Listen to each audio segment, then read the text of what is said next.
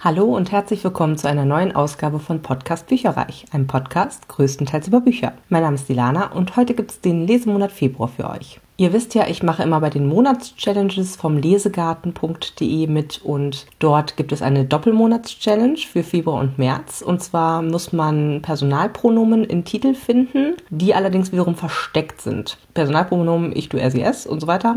Wobei man keine Artikel nutzen darf, also der oder des. Äh, da verstecken sich zwar auch er und es mit drin, aber das ist dann zum Beispiel nicht erlaubt. Das muss schon richtig in einem normalen Wort sozusagen versteckt sein. Zum Beispiel in Schwester ist ein ES mit drin. Und je nach Seltenheit von diesen Personalpronomen gibt es dann eben Sonderpunkte. Er oder es kommt am häufigsten vor, gibt einen Sonderpunkt.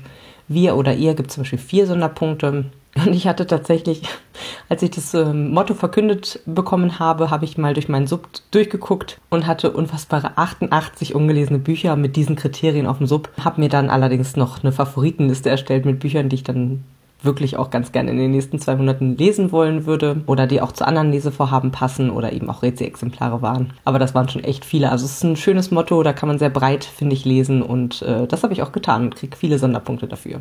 Das erste Buch, mit dem ich losgestartet bin in dem Monat Februar, ist Die Mondschwester von Lucinda Riley. Das war ein Rezensionsexemplar aus dem Hörverlag mit einer Laufzeit von 17 Stunden und 57 Minuten aus dem Jahr 2021. Da ist nämlich meine Dreierbox sozusagen erschienen. Das war eine Leserunde mit Lea von Lea Plans and Reads. Hat wieder sehr viel Spaß gemacht und es ist eine der Reihen, die ich 2022 weiter verfolgen wollte. Gelesen wurde das Ganze passenderweise von Katja Hirsch. Oliver Siebeck war wieder für die ähm, Vergangenheitsteile zuständig und es gibt ja immer noch mal einen Ausschnitt äh, oder einen Ausblick auf die nächste Schwester und die wird von Britta Steffenhagen gelesen. Katja Hirsch fand ich auf jeden Fall sehr angenehm. Sie hat 33 Audible-Ergebnisse viel Romantik, zum Beispiel Emma Seymour, Meredith Wild, aber auch Ilona Andrews, also so Jugendfantasy oder ja, weiteres Historisches wie äh, Vicky Carlton und Oliver Siebeck, ja, kam, fand ich mit dem Spanisch in diesem Teil nicht so gut klar, beziehungsweise es wirkte teilweise ein bisschen befremdlich auf mich, wie er dann immer so, ole, zwischen irgendwie rief. Aber das kann auch an dem Text gelegen haben, das weiß ich nicht so genau. Und Britta Steffenhagen ist ja eine der bekannteren Sprecherinnen, die finde ich auch gut. In diesem Band fand ich die Gegenwartserzählung deutlich interessanter als die Vergangenheitserzählung. Es geht um Tiggy, deren Wurzeln in Spanien bei den Sinti und Roma liegen und um ihre Vorfahren Lucia, die eine international bekannte Flamenco-Tänzerin mit einem tragischen Leben war und die wir ebenso kennenlernen. In diesem Fall spielt sogar Lucias Mutter eine Rolle und das hatten wir so auch noch nie, dass quasi nicht nur die Großmutter sozusagen eine Rolle spielt, sondern auch die Urgroßmutter und das eigentlich über sie eingestiegen ist. Tiki jedenfalls fängt einen neuen Job in Schottland an. Sie ist sehr naturverbunden, sie ist Veganerin und sie soll sich um die Tiere eines schottischen Waldgebiets kümmern, unter anderem um die Ansiedlung von Wildkatzen. Und ihr fällt direkt auf, wie attraktiv ihr Chef Charlie ist, aber er ist verheiratet und zwar mit einer Valkyrie-artigen Überfrau. Außerdem plagen Charlie Geldnöte, der Unterhalt seines Landes ist kostspielig und ein Erbrechtsstreit droht, um sein Land zu nehmen. In der Vergangenheit begleiten wir Lucia durch ihre Kindheit, ihren Ruhm, den Zweiten Weltkrieg unter Franco und auch nach Übersee, was wirklich ein tragisches, aber auch leidenschaftliches Leben ist. Tiggy fand ich tatsächlich einfach wahnsinnig sympathisch womit ich vorher nicht gerechnet hatte, ehrlich gesagt, weil in den vorherigen Bänden wirkte sie durch ihre Äußerungen sehr esoterisch, spirituell, so ein bisschen weltentfremdet, hat irgendwie so ein bisschen genervt, sage ich jetzt mal. Und hier wirkte sie aber einfach nur bodenständig, anpackend, sympathisch. Sie hat allerdings, muss man sagen, das zweite Gesicht und lernt dann später auch Tiere durch quasi Handauflegen zu heilen, muss man wissen, ob man das ganz gerne mag. Insgesamt fand ich das Buch aber sehr gut und würde dem Ganzen vier Sterne geben. Und hier ist ein kleiner Ausschnitt für euch. Drei Tage später stieg ich in Tane aus dem kleinen Zug und ging auf einen zerbeulten Land Rover zu, das einzige Auto, das ich vor dem Bahnhof entdecken konnte. Der Mann auf dem Fahrersitz kurbelte das Fenster herunter. Ah, bist du Tiggy? fragte er mich in breitem schottischem Tonfall. Ja, und du bist Cal Mackenzie? Ja, steig ein. Ich hatte Mühe, die schwere Tür auf der Beifahrerseite hinter mir zu schließen. Hochheben und richtig fest zuziehen, riet Cal mir. Die Blechkiste hat wie das meiste in Kinnet bessere Zeiten gesehen. Da erklang hinter mir Bellen, und als ich mich umdrehte, sah ich einen riesigen grauen Deerhound auf dem Rücksitz. Er schnupperte kurz an meinen Haaren, bevor er mir mit seiner rauen Zunge übers Gesicht leckte. Thistle, lass das, ermahnte Kellin. Macht nichts, sagte ich und kraulte Thistle hinter den Ohren. Ich liebe Hunde. Ei, aber verwöhn ihn mir nicht. Das ist ein Jagdhund.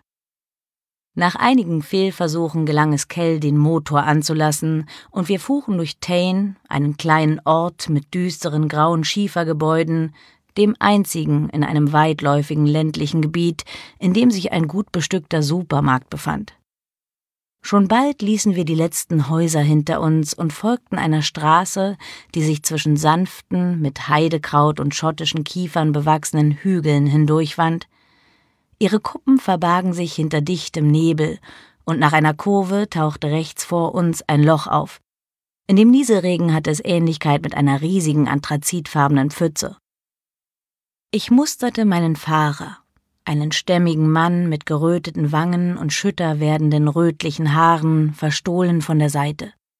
Die großen Hände, die das Lenkrad umschlossen, benutzte er als Werkzeuge. Unter den Nägeln befand sich Schmutz. Die Finger waren mit Kratzern übersät, die Knöchel rot von der Kälte.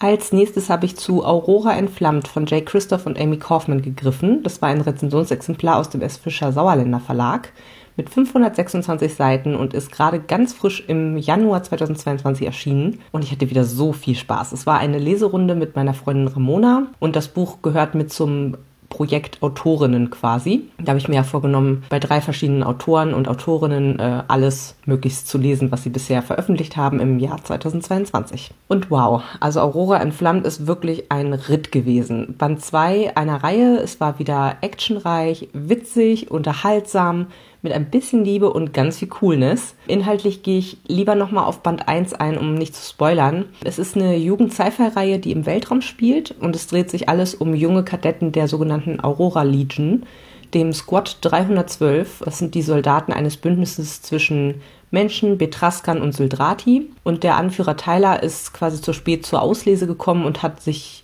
somit ein bunt zusammengewürfeltes Team eingehandelt, wo er eben nicht auswählen konnte. Man könnte auch sagen, die, die die anderen nicht gewollt haben. Jeder einzelne dieser Außenseiter entpuppt sich aber nach und nach als sehr wertvoll und kompetent. Und ja, Tyler kam zu spät, weil er eine junge Frau in einem havarierten Raumschiff in der Zeitfalte gefunden hat, die eigentlich seit 200 Jahren tot sein sollte und die übernatürliche Kräfte an sich feststellt. Als dann noch der erste Einsatz von Squad 312 total aus dem Ruder läuft, ist die Truppe auf sich allein gestellt und entdeckt eine furchtbare Bedrohung, zu der Auri, also diese Frau, die gefunden wurde, der Ausweg sein könnte. Man fliegt nur so durch die Seiten, weil gerade in Band 2 wirklich immer was los ist. Bedrohungen aller Art, auswegslose Situationen, großartige Kuh, und auch der Verlust des ein oder anderen Crewmitglieds, was sehr traurig ist. Gleichzeitig ist ein kleiner Anteil unsterblicher Liebe mit dabei und alles wird garniert mit geklopften Sprüchen und witzigen Situationen jeder Art. Ich fand es wieder großartig und es gab mehrere fiese Cliffhanger am Ende von Teil 2. Deswegen bin ich gespannt wie ein Flitzebogen auf Band 3, der eben auch noch in diesem Jahr erscheint. Von mir 5 Sterne für den Band. Peter Pan von J.M. Barry war das nächste Buch, zu dem ich gegriffen habe. Das ist eine Koppenrad-Schmuckausgabe mit 256 Seiten, auch relativ schmal und wurde das allererste Mal quasi 1904 veröffentlicht als Theaterstück und dann nochmal als Buch quasi umgeschrieben und das ist dann 1911 erschienen. Also ist schon echt auch eine Weile her. Aber man kennt die Geschichte vielleicht vom Disney-Film und hier muss ich sagen, hat sich Disney sogar sehr stark an die Vorlage gehalten. Es geht um die Geschwister Wendy, Michael und John. Das sind die Darlingskinder, die ihrem Kindermädchen, dem sprechenden Hund Nana, entkommen und sich zusammen mit Peter Pan und Tinkerbell auf Nimmerland in Abenteuer stürzen. Es gilt, den bösen Piraten James Hook zu bekämpfen kämpfen oder zumindest seine Intrigen zu überleben. Ich fand es eine sehr fantasievolle und stellenweise auch lustige Geschichte, nur die teils brutalen Stellen und auch so ich sag mal, lapidar nebensächlich erwähnten Todesfälle oder Morde auf Nimmerland, das hat mich eher schockiert, muss ich sagen. Je nach Alter des Kindes fand ich das dann doch ziemlich grausam. Und allgemein ist es kein Buch, das ich meinen Kindern vorlesen würde, wenn ich denn welche hätte, weil die Ansichten sind im Erscheinungsjahr entsprechend sehr sexistisch.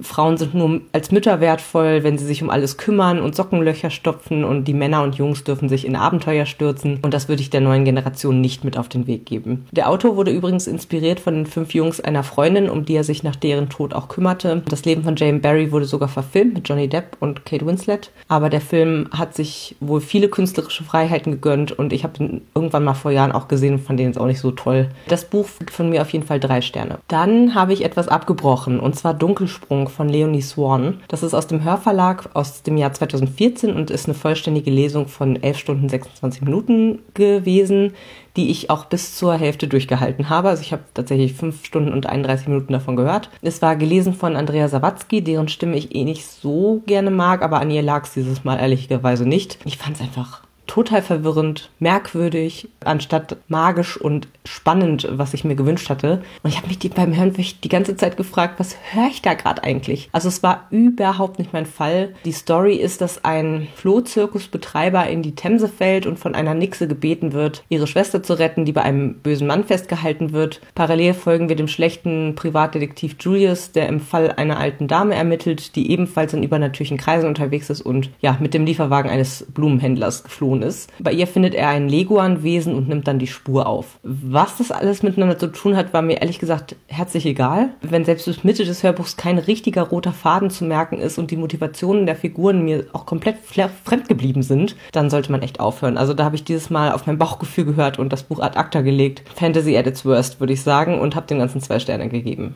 Dann habe ich gegriffen zu Perfect Day von Romy Hausmann. Das war ein Rezensionsexemplar aus dem DTV-Verlag, ist auch erst dieses Jahr erschienen und hat 416 Seiten. Das ist jetzt mein erstes Buch von Romy Hausmann gewesen, von deren Debüt ich schon sehr viel Gutes gehört habe. Und ich dachte, ich fange mal hinten bei ihrem Werk an, weil auch tatsächlich zum zweiten Buch äh, sehr gemischte Stimmen ich schon gehört habe. Und ja, ich dachte, ich versuch's mal. Dieser Thriller ist, wie gesagt, im Januar 2022 erschienen und passt einfach perfekt zu meiner aktuellen Lesestimmung auf etwas Düsteres, Spannendes ist, ohne Fantasy-Einschlag. Da hatte ich echt Lust drauf und ich muss sagen, es war echt gut geschrieben und es hat einen, finde ich, ganz eigenen Schreibstil den ich auch richtig gut fand und toll fand. Und schon von Anfang an hatte ich erste Theorien zur Auflösung, was immer ein gutes Zeichen ist. Ich liebe es ja, wenn man angeregt wird, mitzurätseln. Und auch die Erzählperspektive war mal was Ungewöhnliches. Denn es geht darum, dass Ans Vater unter Mordverdacht steht, was ein totaler Schock für die junge Frau ist, die nach dem Tod ihrer Mutter ja von ihrem Vater komplett alleine aufgezogen wurde und ihn über alles liebt. Und sie ist total frustriert von seiner Passivität und von seiner geistigen Kapitulation in dieser Situation und ermittelt auf eigene Faust. Und die Frage ist halt, ob sie seine Unschuld beweisen kann oder nicht. Und ja, sie bringt sich dabei selber auch ziemlich in Gefahr. Ich muss sagen, einige Dinge haben mich leider gestört. Zum Beispiel konnte die Protagonistin Ann mit der Mutter des ersten Opfers sprechen, weil die zufällig mit ihr zusammen in einem Fastfood-Restaurant arbeitet. Das war mir zu viel Zufall in einem Ries in einer Riesenstadt wie Berlin, ehrlich gesagt. Das war null glaubwürdig und fand ich ehrlich gesagt richtig doof.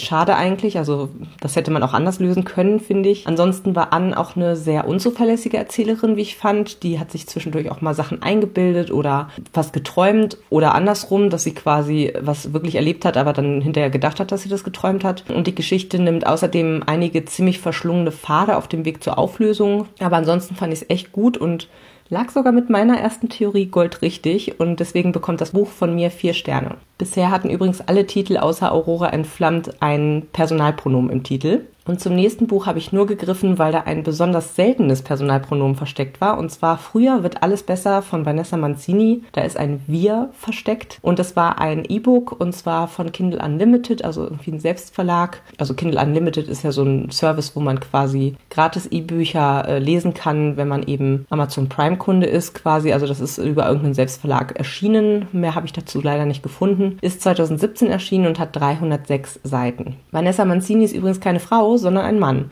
Und zwar Michael Maisheit, der war 20 Jahre lang Drehbuchautor bei der Fernsehserie Lindenstraße und hat zeitweise auch für die Telenovela Rot-Rosen gearbeitet und ja, hat dann parallel quasi mehrere Romane veröffentlicht, unter anderem irgendwie Soap, Nicht von dieser Welt, Im falschen Film, Liebe, Don Röschen hatte es leichter, wir braucht schon einen Millionär und so weiter. Und ja, also ich fand das wirklich, habe ich, oder was heißt, ich, ich habe es nicht gemerkt. Also hat er wirklich sehr, sehr gut gemacht, äh, war locker leicht und hat mir echt gut gefallen. Es geht hier um Lisa, die sich verzweifelt das Jahr 2017 neu wünscht, damit ihre Ehe mit Alex nicht den Bach runtergeht. Sieben Knackpunkte hat sie über das Jahr identifiziert, die am Scheitern ihrer Ehe schuld waren. Ihr beinahe Techtelmechtel mit dem heißen Kellner kurz vor Silvester ist nur der Gipfel dieser Entscheidung gewesen. Aber Lisa hat ja kurz zuvor auch Alex beim Fremdgehen mit der Nachbarin erwischt. Denkt sie zumindest. Als Lisa ihrer besten Freundin Henny am Silvesterabend ihr Leid klagt, mischt sich auf einmal eine mysteriöse Frau vom Nachbartisch ein und prompt rutscht Lisa nicht ins Jahr 2018, sondern erneut ins Jahr 2017 rein. Sie darf also das Jahr noch einmal erleben und alles besser machen, wenn das Schicksal sie denn lässt. Leider merkt Lisa schnell, dass man auch, wenn man die Zukunft kennt, einiges falsch machen kann von der neuen heißen Nachbarin, die in der alten Wohnung unter ihnen einzieht und mit der man nach dem Laufen auch gerne mal in die Sauna geht, über den auch in diesem Jahr nicht erfüllten Kinderwunsch oder dem ruinierten Jahresurlaub bis hin zu Hennys Leben, das nicht in einer Traumhochzeit endet, sondern damit, dass sie Single ist. Die Situation spitzt sich immer weiter zu und Lisa wird auch immer verzweifelter. Hätte sie doch bei Variante 1 bleiben sollen? Und wie wird ihre Zukunft aussehen? Das Buch ließ sich locker leicht lesen und war gute, gefühlvolle Unterhaltung, Frauenliteratur von einem Mann. Ich habe es sehr genossen zu lesen, muss ich sagen. Wäre die Monatschallenge mit dem Personalpronomen im Titel nicht gewesen, hätte ich auch deutlich später erst dazu gegriffen. Insofern eine schöne Abwechslung, ein realistischer Erwachsenenroman mit fantastischem Zeitreiseelement, beziehungsweise vielleicht auch so ein bisschen täglich Gruß das Murmeltier-Vibe, der eine ganze Palette von Gefühlen durchleben lässt. Vier Sterne von mir. Ebenfalls wegen eines Personalpronoms und weil ich Lust auf ein Sachbuch mal hatte, habe ich gegriffen zu Gulp Adventures on the Elementary Canal von Mary Roach. Das ist ein englisches Hörbuch aus dem Tantor Audio Verlag, ungekürzt mit 8 Stunden 21 Minuten aus dem Jahr 2013. Gesprochen von Emily Wu Zeller. Die hatte teilweise eine kindliche Stimme und es hat mir so mittelmäßig gut gefallen. Das war jetzt ein kurzes Sachhörbuch, auf das ich endlich mal Lust hatte. Ich wollte nämlich mal wieder was, wo ich ja hoffentlich dazu lerne und hatte es äh, mal bei einer Aktion für amerikanische Schulkinder in den Sommerferien gratis runterladen können, weil ich von der Autorin gerne nämlich Stiff lesen möchte. Da geht es um Leichen und um Autopsien und so weiter und so fort. Daher kannte ich also die Autorin schon und da gab es, wie gesagt, für amerikanische Schulkinder so eine Ferienaktion, wo sie verschiedene Sachen gratis runterladen konnten. Und da, das war für alle offen sozusagen. Und da habe ich dann damals auch zugeschlagen. Habe da zwei Bücher, glaube ich, runtergeladen und ich bin der Meinung, die habe ich mittlerweile auch beide schon gehört. Es war, wie gesagt, auf Englisch und ich fand auch eher nichts für Anfänger, weil Mary Roach sich eben hier mit dem Verdauungstrakt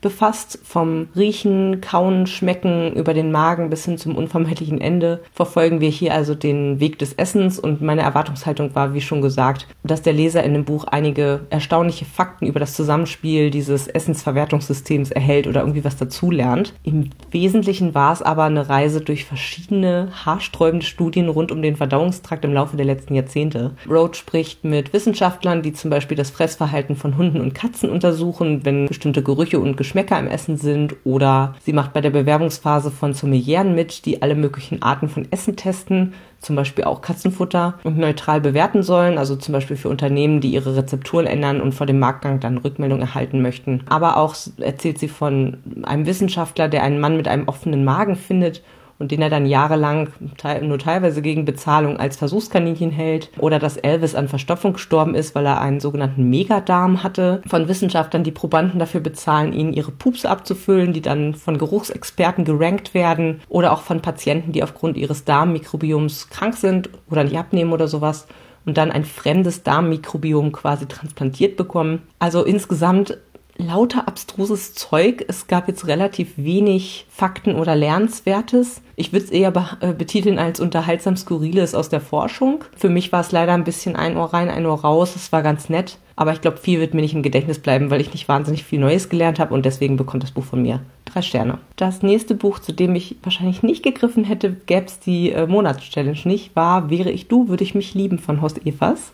Da ist ein Ich versteckt und es gibt zumindest zwei Sonderpunkte statt nur eins. Ist im Rowold E-Book Verlag erschienen, hat 224 Seiten und äh, kommt aus dem Jahr 2013. Horst Evers habe ich ja schon oft gelesen und vor allem gehört. Es sind auch hier kurze Geschichten aus dem Wahnsinn des Alltags, die ich sehr amüsant finde. Vom Berliner Flughafen über einen Ausflug mit der halben Schulklasse seiner Tochter ins Schwimmbad bis hin zum Bekannten, der sich für das Nicht-Abschleifen seines Dielenbodens von den Feriengästen bei ihm im Haus bezahlen lässt. Sind wirklich schöne Geschichten dabei. Und beim Lesen hatte ich auch direkt seine Stimme und ja auch diese ganz besondere Intonierung, äh, die er so drauf drauf hat aus den bisherigen Hörbüchern im Ohr. Mag ich sehr und es war schön für zwischendurch, etwas unterhaltsam, das einen zum Lachen bringt. Vier Sterne von mir. Das letzte Buch im Monat Februar war Die Sonnenschwester von Lucinda Riley. Das ist ebenfalls ein Rezensionsexemplar aus dem Hörverlag gewesen. Laufzeit 21 Stunden 5 Minuten und eben in diesem Schuber 2021 erschienen. Auch das war wieder eine Leserunde mit Lea von Lea Plants and Reads und gehörte mit zu den Reihen, die ich 2022 weiterlesen möchte. Hier haben gelesen Oliver Siebeck, Britta Steffenhagen.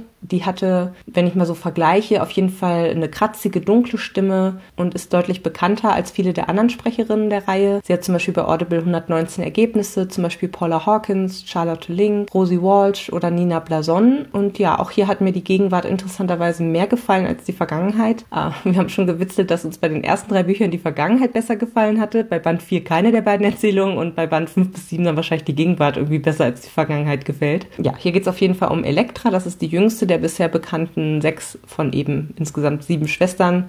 Die siebte ist ja noch zu finden. Sie hat seit ihrer Kindheit ein ziemliches Temperament, gilt als ja, schwierig, als zornig und verbirgt vor der ganzen Welt ihre Drogen- und Alkoholsucht, bis es nicht mehr geht und sie zu ihrer erst, also zumindest anfänglichen äh, Schande in eine Entzugsklinik geht. Kommt sie von ihrer Sucht los und fängt ein besseres Leben an und wird auch sie ihre große Liebe finden. In der Vergangenheit lernen wir Leser Elektras Vorfahren, die reiche Amerikanerin Cecily kennen, die in Afrika ein neues Zuhause findet. Zum Schluss ruft dann noch der Anwalt der Familie an und glaubt, die siebte Schwester gefunden zu haben. Was natürlich dann auch ein Cliffhanger ist für den siebten Band, der ja eigentlich der Abschlussband sein sollte, aber dann hatte Lucinda Riley noch angefangen, Band 8 zu schreiben, was jetzt ihr Sohn nach ihrem leider plötzlichen Tod jetzt noch auf sich genommen hat, quasi zu Ende zu schreiben. Den siebten Band werden wir voraussichtlich ab April, Mai sowas äh, lesen und Band 8 weiß ich ehrlich gesagt gar nicht genau, ob der dieses Jahr noch rauskommt oder ob wir da eh noch mal bis 2023 warten müssen. Jedenfalls hatte die Sonnenschwester vier Sterne von mir bekommen und hier ist noch ein kleiner Ausschnitt für euch.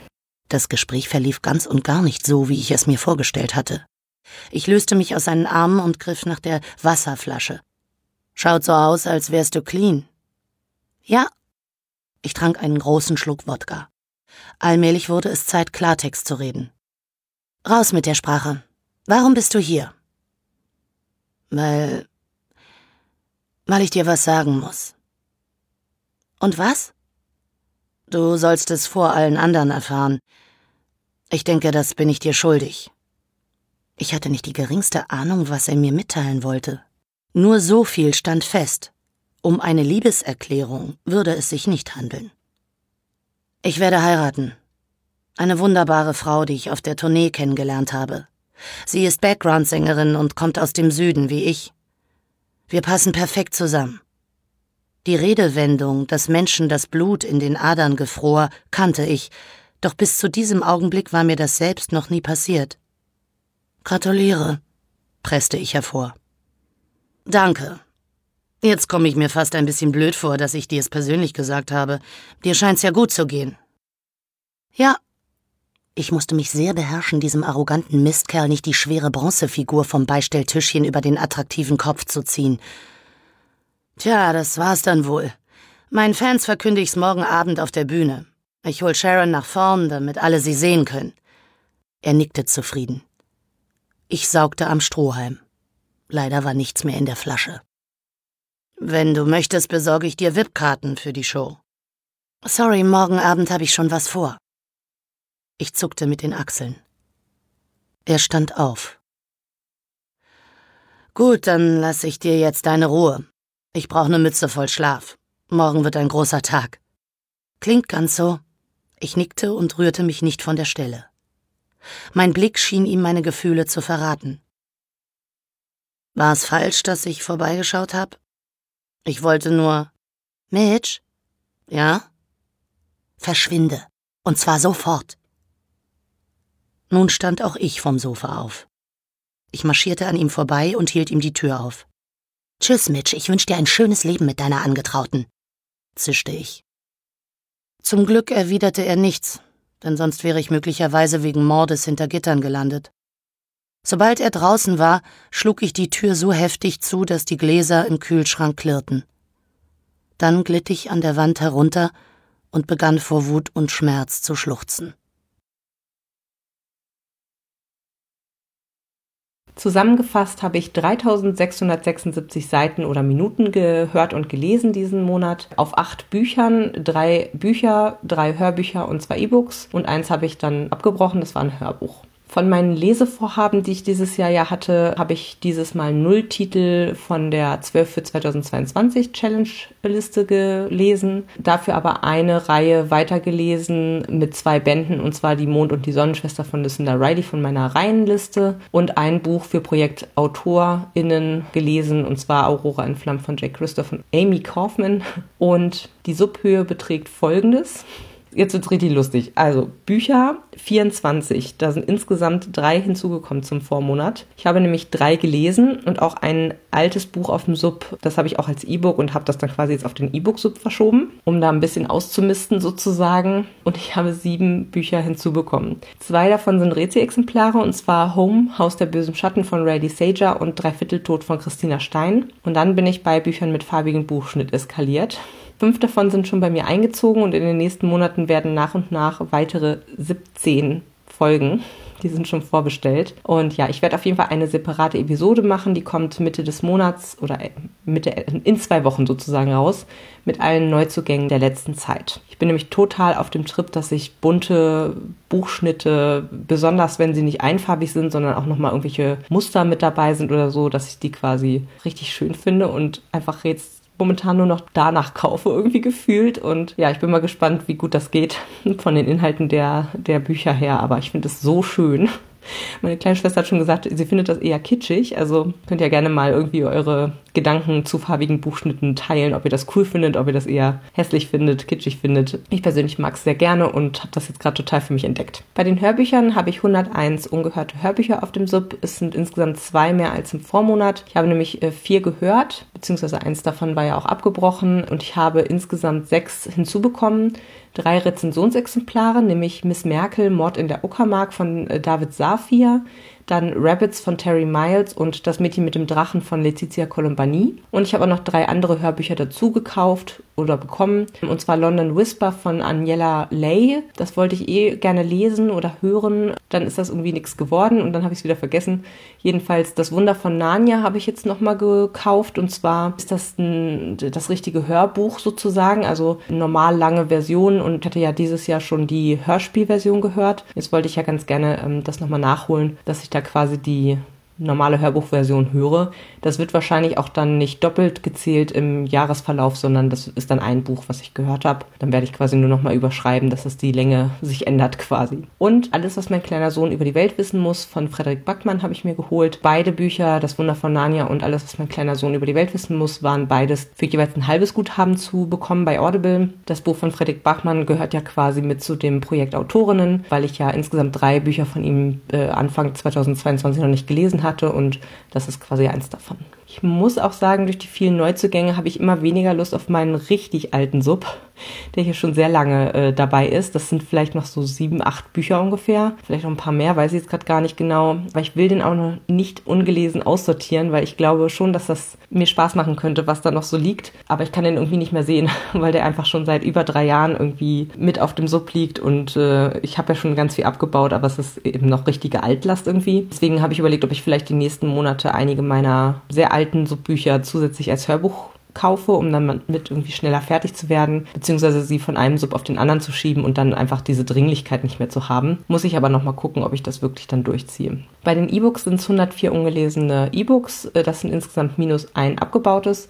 Ich habe nämlich zwei gelesen, aber das eine Buch eben vom Büchersub auf den E-Book-Sub verschoben, war vorher nicht drauf. Und zwar ist das Biokrieg von Paolo Bacigalupi. Das ist, wie gesagt, habe ich auch als haptisches Buch da und habe ich jetzt aber quasi aussortiert als haptisches Buch und habe es jetzt bei den E-Books mit reingezählt. Übrigens möchte ich ganz gerne nochmal Werbung machen in eigener Sache. Ähm, ich weiß nicht, ob ihr es mitbekommen habt, aber ich habe seit einiger Zeit Magnete, buchige Magnete mit buchigen Sprüchen in einem Webshop und die sind relativ günstig. Die kosten drei Euro pro Stück und dann nochmal ein bisschen äh, Porto tatsächlich drauf, aber auch eine Versandkostenpauschale. Das heißt, je mehr ihr bestellt, desto weniger fällt das Porto dann äh, von, glaube ich, zwei Euro ins Gewicht. Und ich würde mich sehr freuen, wenn ihr mal vorbeischaut. Das sind zehn verschiedene tolle, buchige Motive und ich freue mich immer, wenn ich da Bestellungen reinkriege. Das würde mich sehr freuen. Ansonsten schreibt mir gerne mal auf meiner Webseite buicherreich.net, welche Bücher ihr gelesen habt im Februar. Würde mich sehr interessieren. Macht's erstmal gut. Bis zum nächsten Mal zur großen Episode mit den Neuzugängen.